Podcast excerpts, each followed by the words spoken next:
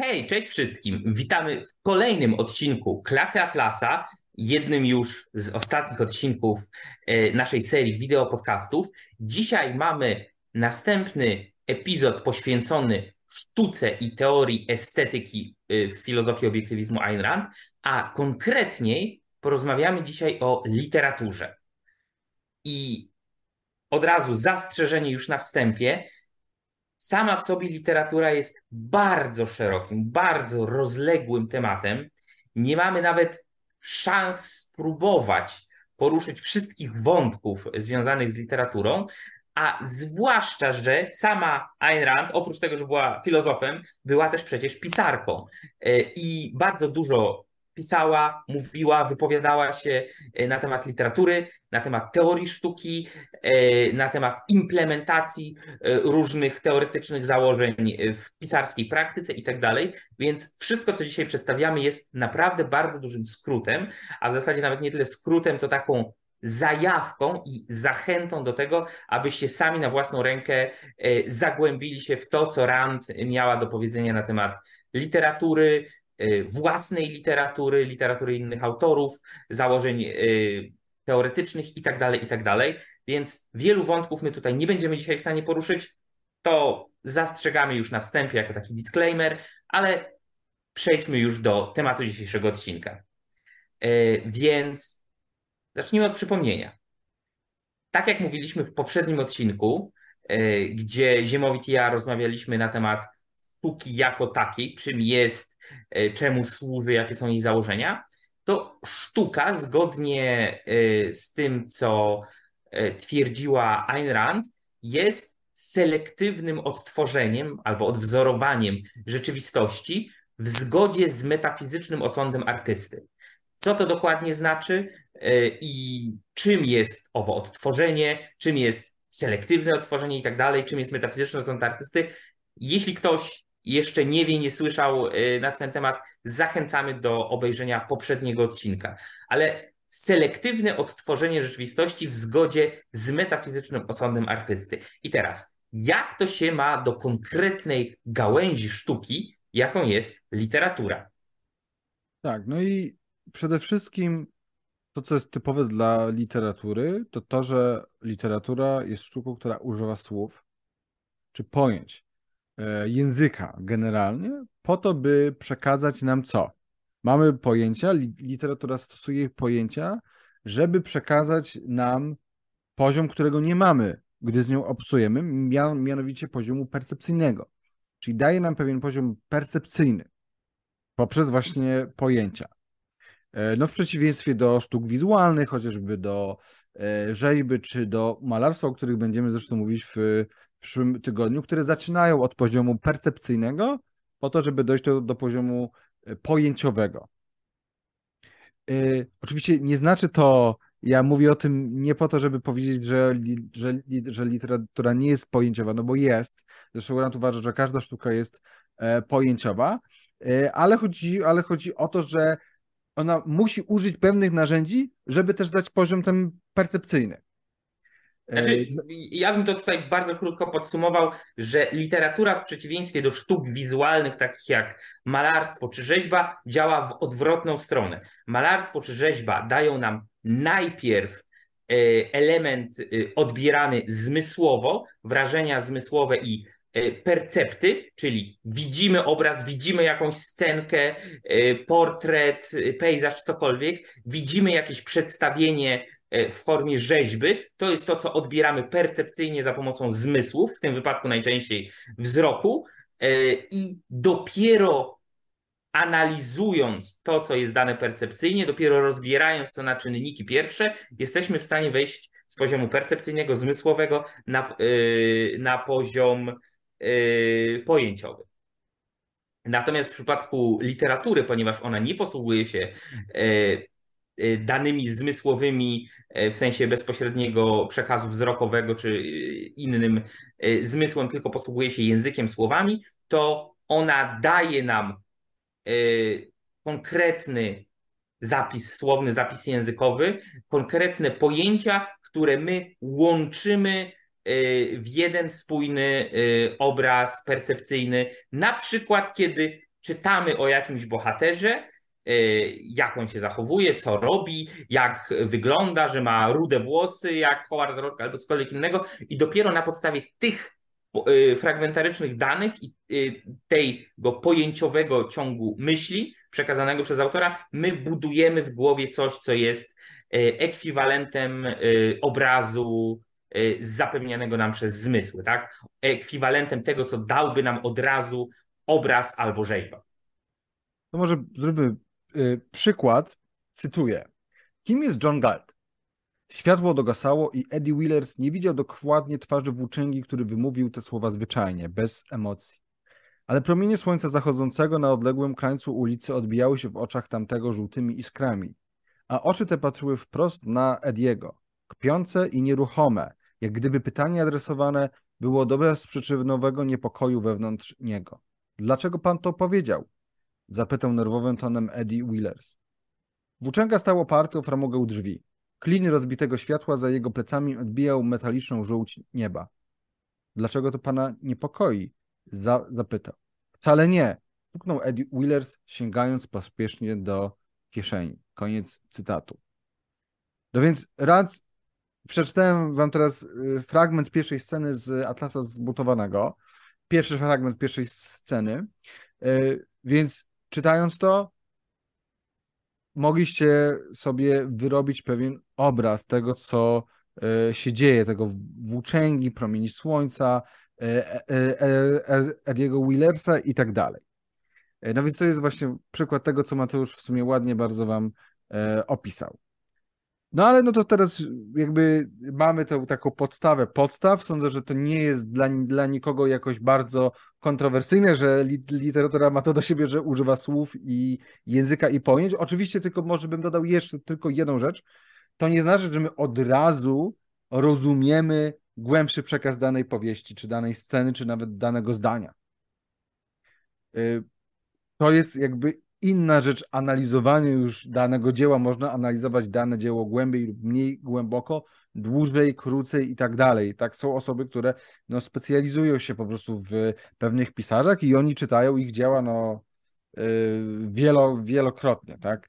Nie wiem, czy Mateusz, masz takiego pi pisarza, którego kiedykolwiek analizowałeś jakoś głębiej? No, jako były student filologii polskiej nawet nie miałem za bardzo wyjścia, no ale tak, tak, są, e, zdecydowanie są pisarze, do których e, człowiek wraca i ja też mam takich, do których lubię wracać z różnych względów, czy to dla czystej przyjemności i, i satysfakcji płynącej z czytania, czy to dla mm, właśnie próby głębszego zrozumienia. No, abstrahując od Ayn Rand, bo jakbym coś powiedział, że taka książka Ayn Rand czy inna, no to byłoby to takie oczywisty oczywizm, ale na przykład Antoine de Saint-Exupéry, e, czyli autor, który jest w większości chyba najbardziej znany z Małego Księcia, ale jest też autorem na przykład takiej względnie cienkiej powieści Ziemia, planeta ludzi, która moim zdaniem jest wybitnie dobrze napisana i ma bardzo, bardzo dużo bardzo ciekawych, głębokich przemyśleń i jest na pewno warta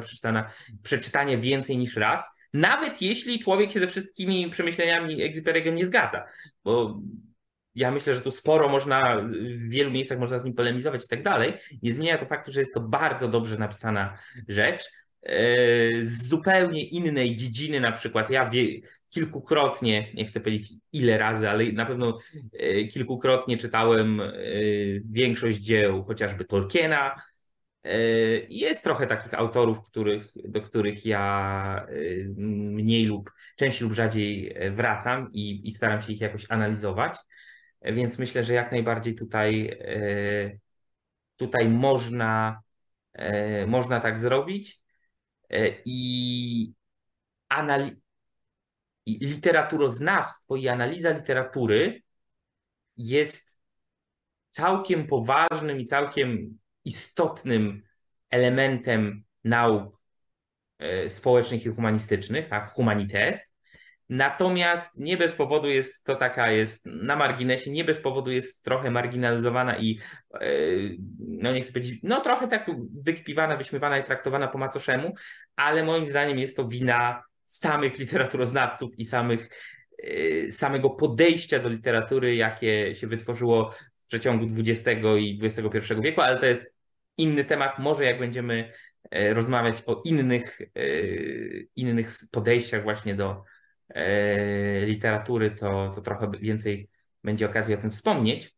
To może powiedz teraz, Nie. przejdźmy już do ta, takiego clue, jeżeli chodzi o spojrzenie na literaturę. Fundamentalne spojrzenie przez Rand na literaturę, y, bo sądzę, że no, to jest ta rzecz, która bardzo mocno jakby wskazuje na jej podejście i bardzo, bardzo mocno nas ustawia w ogóle względem tak. literatury jako takiej i poszczególnych y, pisarzy.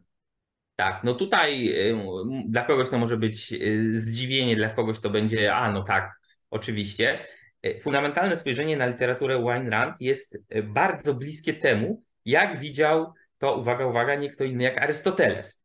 Arystoteles, czyli uczeń Platona, jeden z najwybitniejszych filozofów yy, starożytności, napisał całą masę tekstów na całą masę tematów, ale między innymi napisał książkę Poetyka, E, swoją drogą łatwo dostępna do przeczytania po polsku. E, też jest lekturą na filologii polskiej, ale jest całkiem naprawdę ciekawie napisana i myślę, że e, bardzo wiele może wnieść, czytana także przez czytelnika w XXI wieku, więc jeśli ktoś jest bardziej zainteresowany tematem, zachęcam. I Arystoteles przedstawiał literaturę, kontrastując ją z historią, w sensie literatura jako jako fikcja literacka i historia jako historiografia, jako zapis wydarzeń.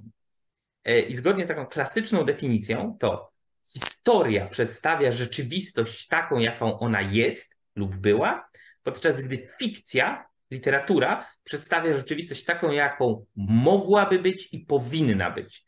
Czyli zadaniem historii, e, dobrze rozumianej, dobrze uprawianej historii jest próba możliwie dokładnego, możliwie obiektywnego, bezstronnego przedstawienia e, dziennikarskiej niemalże relacji o tym, co się wydarzyło, i później ewentualna próba e, analizowania tego i wyciągania z tego wniosków, ale historia skupia się rzeczywiście na tym, wydarzyło się to, to i to w takiej takiej kolejności, dlatego że to, to i tamto.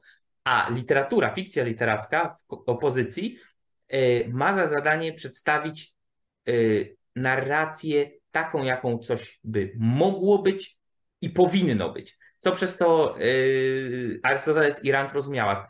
Rzeczywistość taką, jaką mogłaby być, to jest element realizmu, czyli powinna literatura mieścić się w zakresie szeroko rozumianego, szeroko rozumianej wiarygodności, E, czyli na przykład ludzie zachowują się tak, a nie inaczej, mają takie, a nie inne charaktery, e, z takich ich decyzji wynikają takie, a nie inne wnioski, tak? To jest ta, ten element e, realizmu, że to mogłoby się wydarzyć i powinno się wydarzyć, czyli z perspektywy sztuki, jak, dzieła sztuki jako całości, na przykład dramatu greckiego albo na przykład współczesnej powieści, jakaś kolejność wypadków prowadzi do konkretnej konkluzji, do e, klimaksu, e, który zamyka poruszane dotąd wątki i jest takim zwornikiem, w którym rozwiązują się poszczególne dylematy, zakańczają się historie poszczególnych bohaterów i tak dalej, i tak dalej. Więc historia przedstawia rzeczywistość taką, jaką jest lub była, fikcja literacka taką, jaką rzeczywistość mogłaby i powinna być. I Ayn Rand twierdziła, że e, mimo, że istnieją różne formy literatury, e, chociażby sztuki teatralnej i tak dalej, to dla niej zawsze w tym centrum była powieść. Powieść, którą ona określała jako, cytat, długą, fikcyjną historię poświęconą ludziom i zdarzeniom ich życia. Koniec cytatu. I powieść i pozostałe, y, pozostałe typy literatury poza poezją e, mają tu e, wedle Ayn Rand pewne esencjonalne cechy, które czynią ją powieścią i które umieszczają ją w tych e, widełkach, w tych ramach, przedstawienia rzeczywistości takiej, jaką by być mogła i powinna. I teraz tak, te cechy, esencjalne cechy powieści to jest temat sam w sobie i mógłby posłużyć spokojnie na kolejny odcinek, a tak naprawdę każdy z tych, e, każda z tych poszczególnych cech mogłaby być odcinkiem e, pojedynczym, a i tak nie wyczerpałoby to tematu, więc to, co teraz tutaj mówimy, jest bardzo dużym skrótem i jest streszczeniem tego, tak, dokładnie, co Ayn Rand napisała. Powiedziała. Co, co Ayn Rand powiedziała. Zaraz przekażę Ziemowitowi tutaj Dobra. E, mikrofon i on wszystko wyjaśni. E, w każdym razie te cztery esencjalne cechy powieści, zdaniem Rand, jest temat, czyli to, o czym, je, o czym mówimy. Mówiąc krótko, to jest to, co Ayn Rand powiedziała. W każdej powieści, w każdym dziele literackim powinna być możliwe do zamknięcia w jednej krótkiej frazie, w jednym krótkim zdaniu, o czym chcemy powiedzieć, co jest główną osią, wokół której wszystkie elementy, wszystkie wątki poszczególne, wszyscy bohaterowie krążą i chcą to przedstawić i y, wyjaśnić y, w przeciągu trwania fabuły powieści. Więc jest to temat, jest fabuła, czyli konkretna, y, konkretne wydarzenia, następujące po sobie zgodnie z zasadami ciągu przyczynowo-skutkowego i zgodnie z logiką powieści i z logiką postępowania bohaterów. Mamy charakteryzację, czyli przedstawienie postaci, miejsc, wydarzeń e, i tak dalej z naciskiem na to, co jest dla nich esencjonalne, co jest dla nich najważniejsze, czyli nie mówimy o przygodnych, nieistotnych dla tematu i fabuły elementach. Nie mówimy o tym, że e, bohater e, przed wyjściem na ważne spotkanie poszedł zrobić siku do kibelka, jeśli nie ma to jakiegoś rzeczywistego znaczenia dla tematu, fabuły i tak dalej, bo może ma, ale jeśli nie ma, to z samego faktu, że to zrobił, nie jest to na tyle istotne, e, żeby zawrzeć to w charakteryzacji tej postaci. I w końcu ostatni element styl, czyli wszystkie trzy poprzednie rzeczy, styl, yy, które odpowiadały na pytanie, co przedstawiamy, to styl odpowiada na pytanie, jak to przedstawiamy, tak? Czyli jak, jakie, i tu już można przejść do tego, jakie wrażenie chcemy zostawić na czytelniku, jakie emocje chcemy wywołać albo zasugerować, yy, jakie elementy chcemy podkreślić, aby uczynić na przykład atmosferę danej sceny radosną, albo ponurą, albo przerażającą, e, albo tragiczną i tak dalej, i tak dalej, i tak dalej. I tu w styl wchodzi tu wszystkie elementy aż do wyboru poszczególnych słów, do wyboru fraz, do konstrukcji zdań, do najmniejszych detali, od, a raczej od najmniejszych detali aż po e, całą strukturę fabularną E, dzieła literackiego. No dobra, to, y, tak, to tylko krótko, bo y, generalnie dla osób, które są zainteresowane, wyszła taka książka, to już sporo lat temu w sumie, która się nazywa The Art of Fiction, czyli jakby sztuka fikcji literackiej. I to jest generalnie, to jest to, co Rand, to jest Rand miała taki kurs dotyczący pisania. E, I ten kurs był nagrany i po prostu fragmenty tego kursu zostały spisane, zedytowane i wydane w formie e, książki. Jest tutaj podtytuł, że, że jest to przewodnik dla pisarzy i czytelników. I faktycznie, nawet jeżeli Was nie interesuje pisanie, zostanie pisarzami, to jest to świetna książka, która pomoże Wam lepiej myśleć o literaturze, ale też pokaże Wam, jak myślała sama Rand i też co myślała o poszczególnych pisarzach. My dzisiaj dosłownie powiemy kilka zdań na ten temat, a tutaj tego jest bardzo y, dużo. Drugi taki, drugie takie dzieło, które pewnie większa część z Was y, kojarzy, to jest zbiór The Romantic Manifesto. My do tego zbioru się już odnosiliśmy, jak na przykład w którymś z poprzednich sezonów tłumaczyliśmy, czym jest e, poczucie życia i tak dalej. E, no i tutaj naprawdę też jest bardzo dużo na temat poglądów na estetykę, literaturę, sztukę, e, więc też to, co my w ogóle przedstawiamy nie tylko w tym odcinku, ale w tym bloku, który będzie zresztą dość e, krótki, to o wiele więcej właśnie przeczytacie w tym zbiorze, więc ten zbiór polecam jako coś, co trzeba przeczytać, bo jest to jeden z głównych zbiorów rand, które, które, zostały, które zostały wydane. No i The Art of Fiction też, uważam, że jest naprawdę, naprawdę cudowne. Więc to tak ty, tytułem tytułem właśnie polecenia czegoś, no to może powiedzmy coś na temat tego, jak Rand patrzyła się na historię literatury.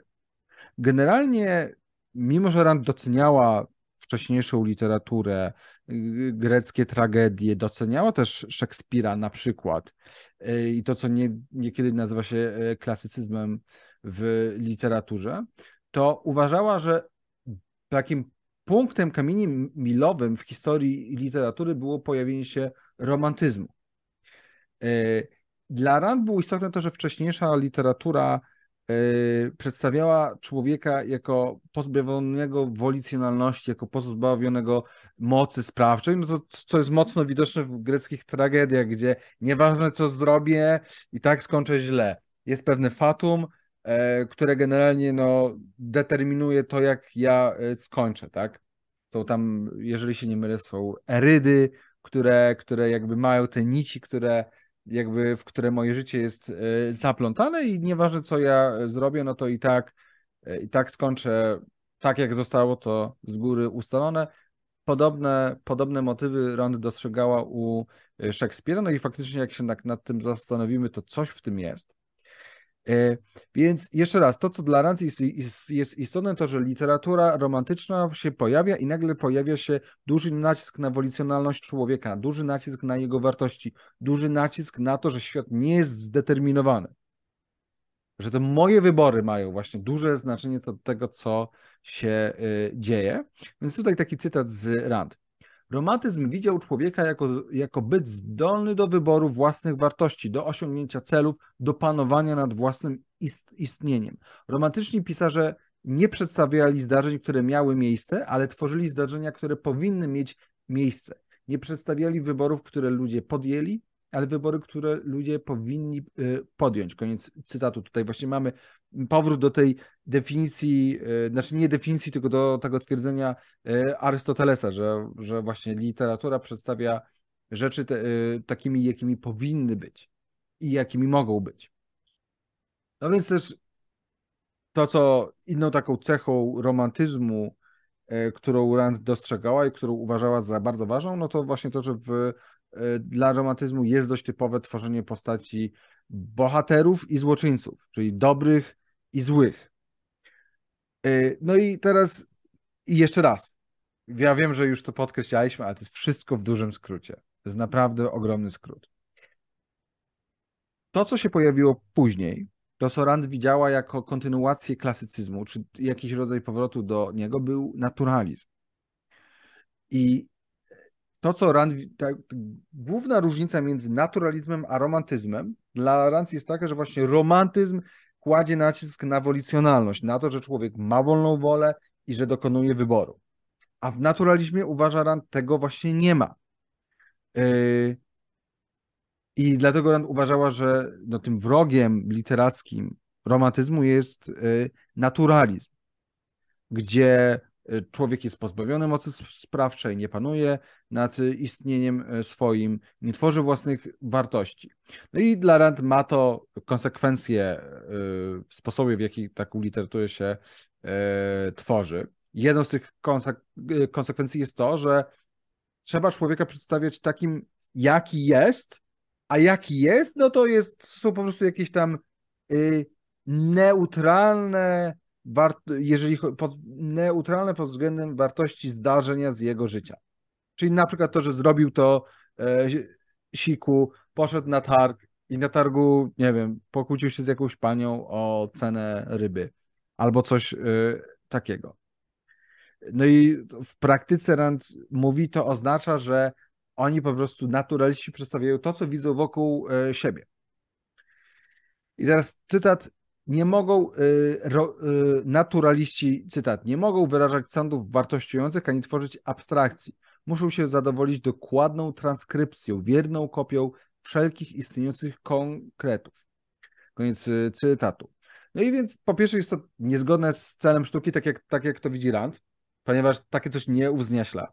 To nam nic nie daje, jeżeli chodzi o yy, jeżeli chodzi o jakby radość metafizyczną, którą odczuwamy z wielką sztuką, e, znaczy z taką odpowiednią sztuką, e, na przykład, no nie wiem, nie wiem, to już zależy częściowo na pewno od człowieka, od jego e, kontekstu. No ja coś takiego na pewno mam, jak czytam hymn Rand, czy poszczególne sceny z Atlasu Zbuntowanego albo źródła.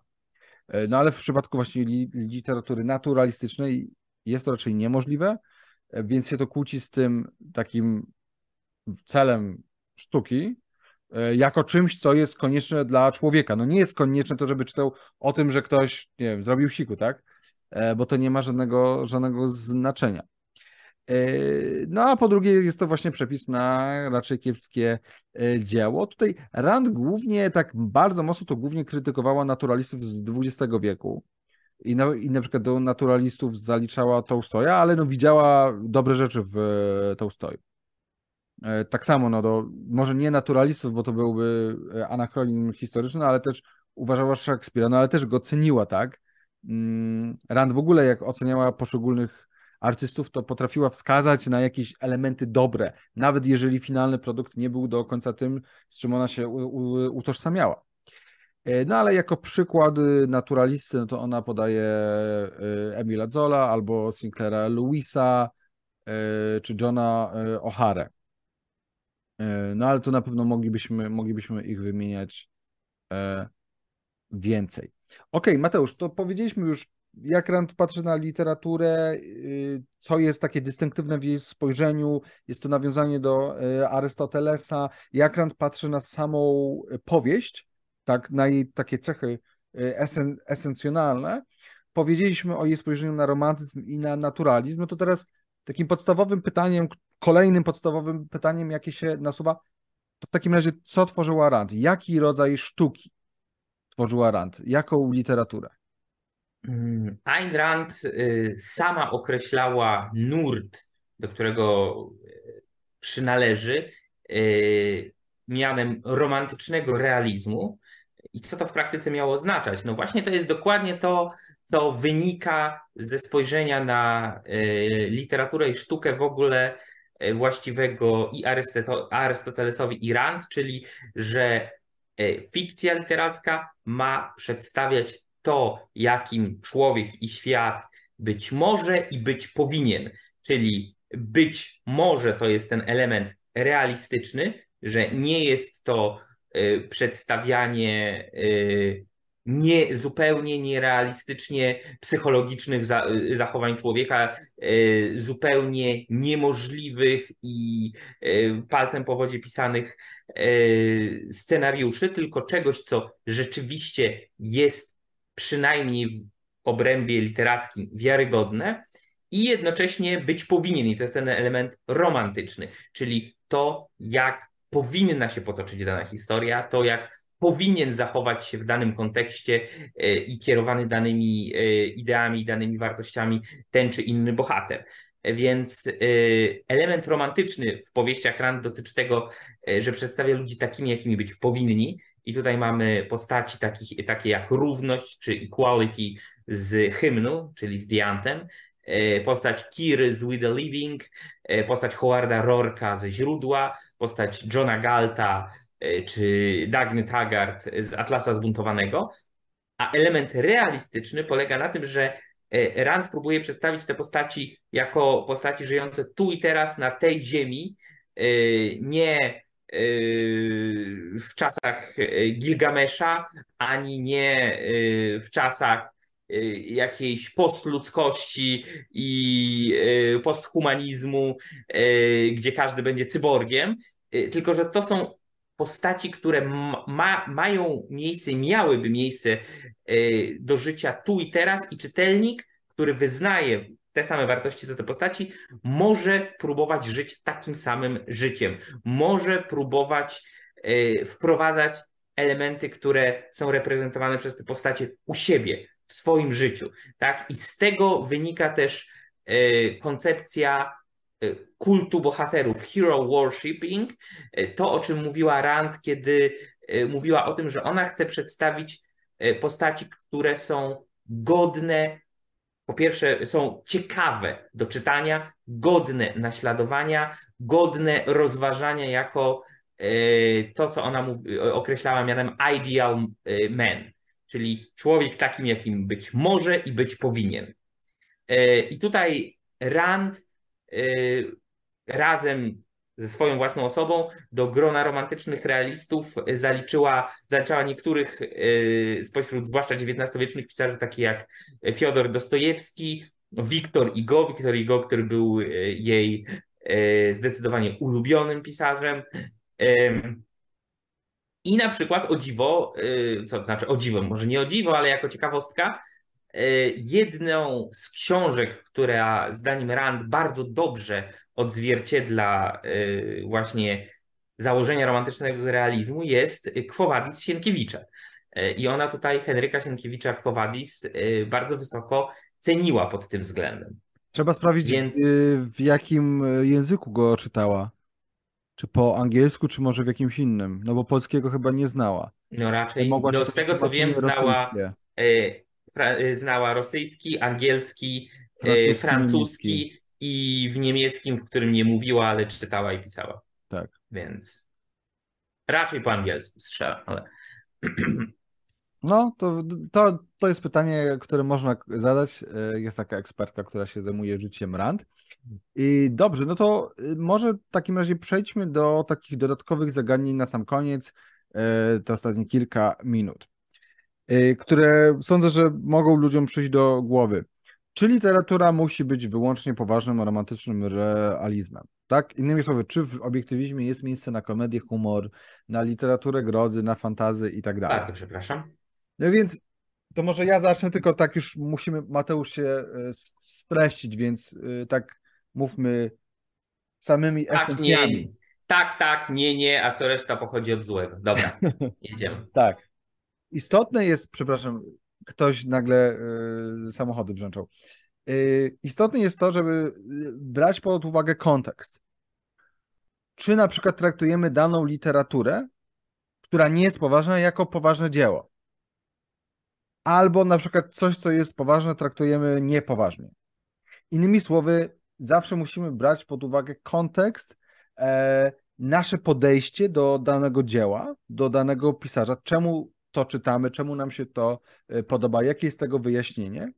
E, no i właśnie sam kontekst. E, więc, więc tutaj powiedziałbym, to, że Rand uważała, że romantyczny realizm jest tą właściwą formą powieści, nie znaczy, że nie, że nie można pisać powieści w innym stylu i że nie można czerpać przyjemności z czytania powieści w innym stylu. Sama Rand czytała powieści bardzo różne, bo ona właściwie czytała niemalże wszystko. E, I na przykład bardzo, z tego co wiem, lubiła e, powieści takie detektywistyczne, które mają cechy romantyzmu w tym sensie, że zazwyczaj przedstawiają dobro i zło. Ona tutaj podawała jako przykład takiej literatury Miki Spillane. On pisał takie właśnie bardzo popularne, on stworzył taką postać Mike'a Hammera. Tam jego pierwsza powieść to jest I the Jury, czy jakoś tak. E, no i generalnie i generalnie, y, mimo że jest to sztuka, słuchajcie, no ja przeczytałem tę jego pierwszą powieść, to jest to naprawdę, naprawdę, no jest to bardzo niska liter, literatura pod względem stylu, ale wiem, co Rand miała na, na e, myśli, e, że on przedstawiał właśnie postaci czarno-białe, czyli właśnie, że jest, nie ma tego rozmycia dobra i zła, tylko że wszędzie jest szarość, tylko że faktycznie jest postać dobra i postać zła. E, w każdym razie, szerszy punkt jest taki z tego, co mówię. Mo są konteksty, w których można yy, spokojnie sobie czytać jakąś literaturę, która sprawia nam przyjemność, a która niekoniecznie jest wymagająca. Yy, tak samo zresztą jak z innymi formami yy, sztuki. O których będziemy mówić za tydzień. Tak. Więc więc ja bym powiedział, nie ma z wami nic nie w porządku, jeżeli lubicie sztukę, która niekoniecznie uwzniaśla. Tak, no bo na przykład ktoś lubi powiedzmy piekarę. Lubi sobie czytać o y, tym y, inkwizytorze, inkwizytorze tak, i tak dalej. Nie ma w tym nic złego. Y, istotne jest tylko to, żeby po prostu nie mylić tego z wyższą formą literatury, po prostu. I to nie jest żadna potwarz wobec e, piekary. Napisać dobre e, fantazy też nie jest na pewno łatwo. E, czy jego fantazje jest dobre, to jest, to jest inne pytanie. Chociaż ja przyznam, że mi sprawiało przyjemność. Dobra. Zwłaszcza teraz... sceny tortur. No... Ziemowicz zwłaszcza jarał się scenami tortur. Tak. Yy... Nie, ja myślę, że jak najbardziej masz e, rację. Co więcej, można tu powiedzieć, że w jakimś dziele literackim, tak samo jak w każdym innym elemencie sztuki, może być coś, co próbuje być głębsze albo skrobie tak przynajmniej od spodu jakiś poważniejszy, głębszy temat, mimo że całość jaka taka poważniejsza ani głębsza nie jest. I są pisarze, którym którzy robią takie, takie zakusy i to nie w złym tego słowa znaczeniu. Powiem tak, niektóre z, powieści Agaty Christie, która jest literaturą no, czysto detektywistyczną, raczej rozrywkową i Agata Christie sama miała tego świadomość i nie próbowała tu aspirować do bycia Dostojewskim, mają wątki takie, powiedziałbym, filozoficzne par excellence, I, I, próbują robić zakusy na poważniejsze tematy dotyczące ludzkiej natury, yy, ludzkiego zachowania i tak dalej. I mimo, że całość jest literaturą rozrywkową, to są tam takie elementy, tak? I można by wiele innych yy, tego typu przykładów też podać, więc no, czytanie i lubienie Milana Kundery, czy jakichś dzieł surrealistycznych, czy czegokolwiek innego, fantazy, y, komedii, grozy, nie jest w jakiś sposób antyoobiektywistyczne, czy niezgodne z duchem tego, jak Rand myślała o literaturze, ani nic takiego. Y, nie, po prostu na, na wszystko jest czas i miejsce i wszystko musi być osadzone w danym kontekście. Tak, i też to, co powiedziałeś, że istotne jest to, że właśnie mogą być elementy rzeczy, które nam y, pasują. Na, na przykład jedną z moich ulubionych powieści, yy, to jest powieść, która się nazywa Po tamtej stronie, to jest yy, powieść napisana przez, o Boże, teraz mi wypadło, nie wierzę. To, to, to, to był taki rysownik. Yy, dobra, wiecie co, w sumie mamy, mamy internet, więc ja szybko sprawdzę. Po tamtej stronie powieść.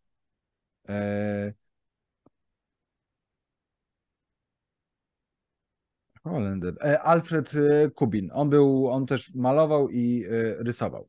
No i na przykład to jest powieść, która jest protosurrealistyczna, ale bardzo ją lubię ze względu na atmosferę, jaką utworzy. Więc są po prostu pewne rzeczy, które zresztą jak będziecie sobie czytać Rand, to zobaczycie jej eseje, no to zobaczycie, że ona właśnie wskazuje na pewne elementy, które w niektórych pisarzach, którzy nie są romantycznymi realistami, się jej podobają.